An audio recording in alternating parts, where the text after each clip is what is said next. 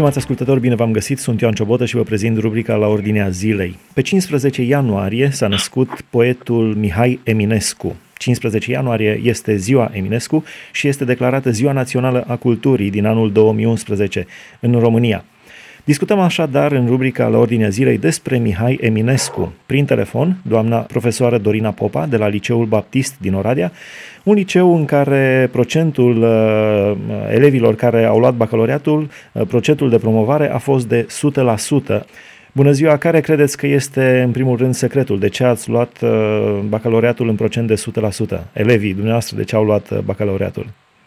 Bună ziua! Uh, în primul rând, cred că Uh, aceste rezultate se datorează ajutorului divin, pentru că în fiecare an atât Biserica Emanuel, uh, de care aparține școala noastră, se roagă pentru elevii care sunt în, în uh, pragul examenelor și pe tot parcursul liceal, și de asemenea pentru că elevilor încercăm să le insuflăm faptul că datoria pe care o avem înaintea lui Dumnezeu este aceea de a ne folosi talanții așa încât dacă Dumnezeu ne oferă nouă tot ce este mai bun, de ce să nu oferim și noi tot ce este mai bun, tot ce putem să oferim uh, lui Dumnezeu.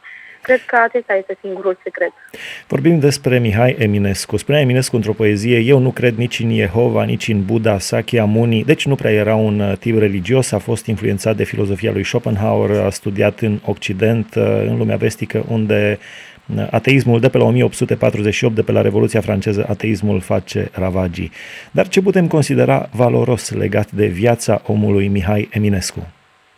Aș începe mai întâi cu un citat din uh, cunoscuta scrisoarea întâi, în care parcă el însuși prevede faptul că viața avea să fie pusă în discuție și să fie umbrită datorită acelor lucruri care îl apropie de noi, de oamenii obișnuiți, având în vedere că este un geniu, cu siguranță nu putem să spunem despre el că este un sfânt, așa cum ați amintit și dumneavoastră înainte, el însuși nu a fost credincios, nu a crezut în Dumnezeu. Uh, cu toate acestea rămân niște lucruri de valoare în viața lui și aș aminti versurile uh, care aș dori să ne fie ca un îndemn uh, tuturor ascultătorilor noștri, Uh, să încercăm să vedem partea bună, partea pe care o putem lua ca și model, pentru că există într-adevăr astfel de lucruri. Așadar, versurile din scrisoarea întâi, poți zidi o lume întreagă, poți să o sfarăm, orice ai spune, peste toate o lopată de țărână se depune.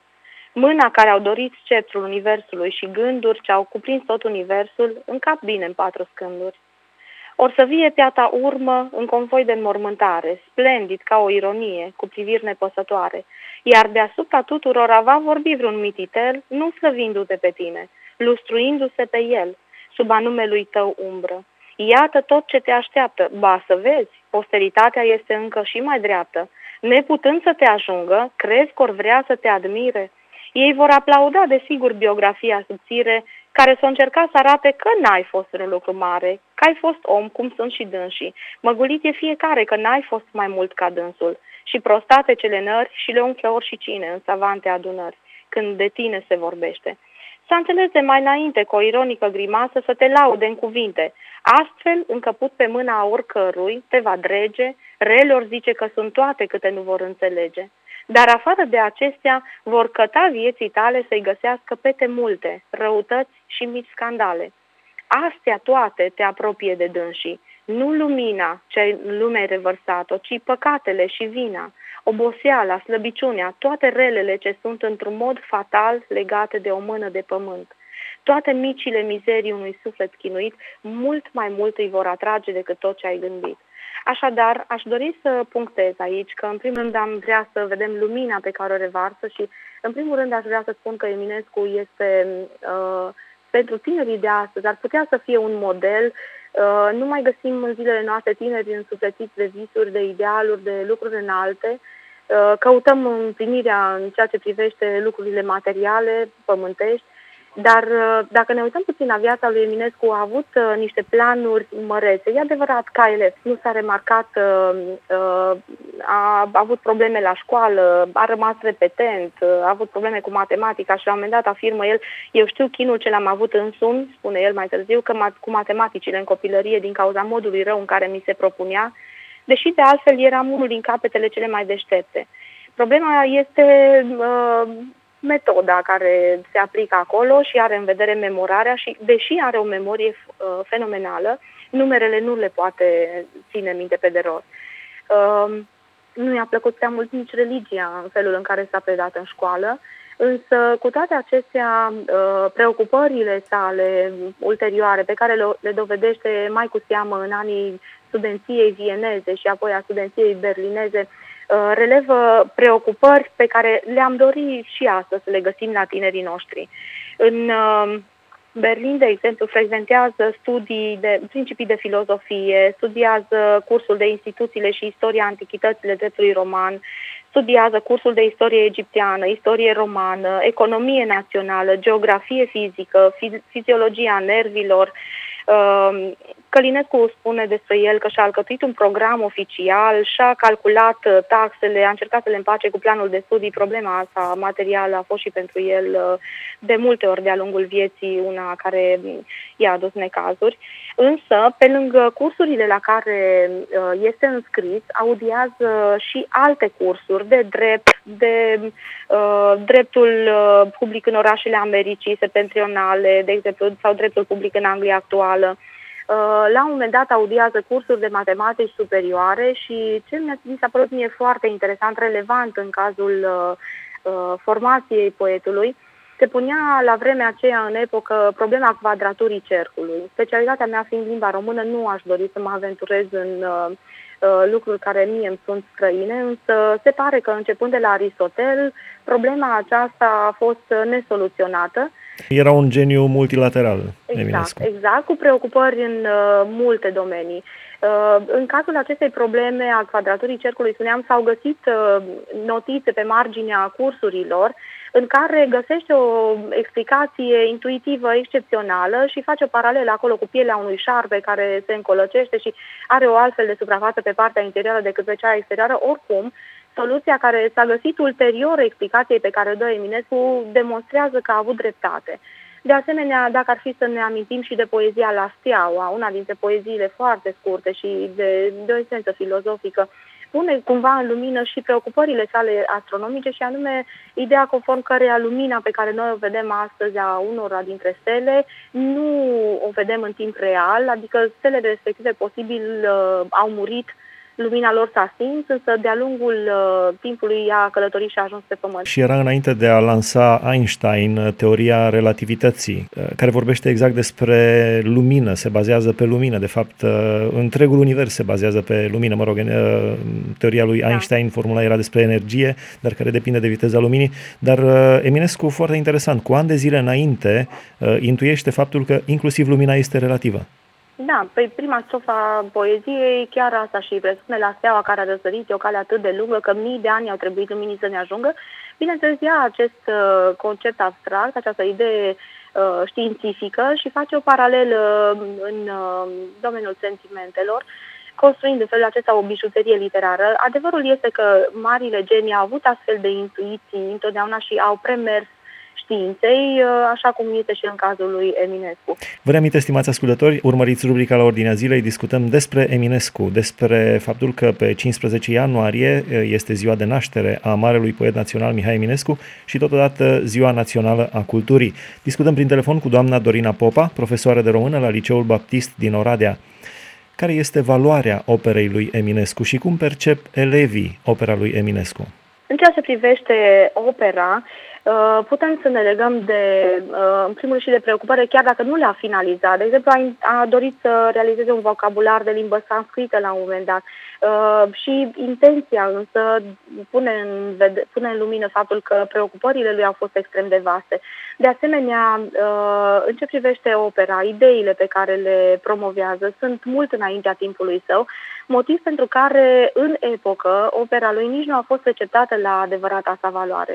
Vorbind de Eminescu, de contemporaneitatea sa, era cunoscut ca unul dintre cei mai buni ziariști, era la un moment dat ajuns să fie director la unul dintre cele mai uh, cunoscute ziare ale vremii, Timpul, uh, era temut ca și uh, ziarist.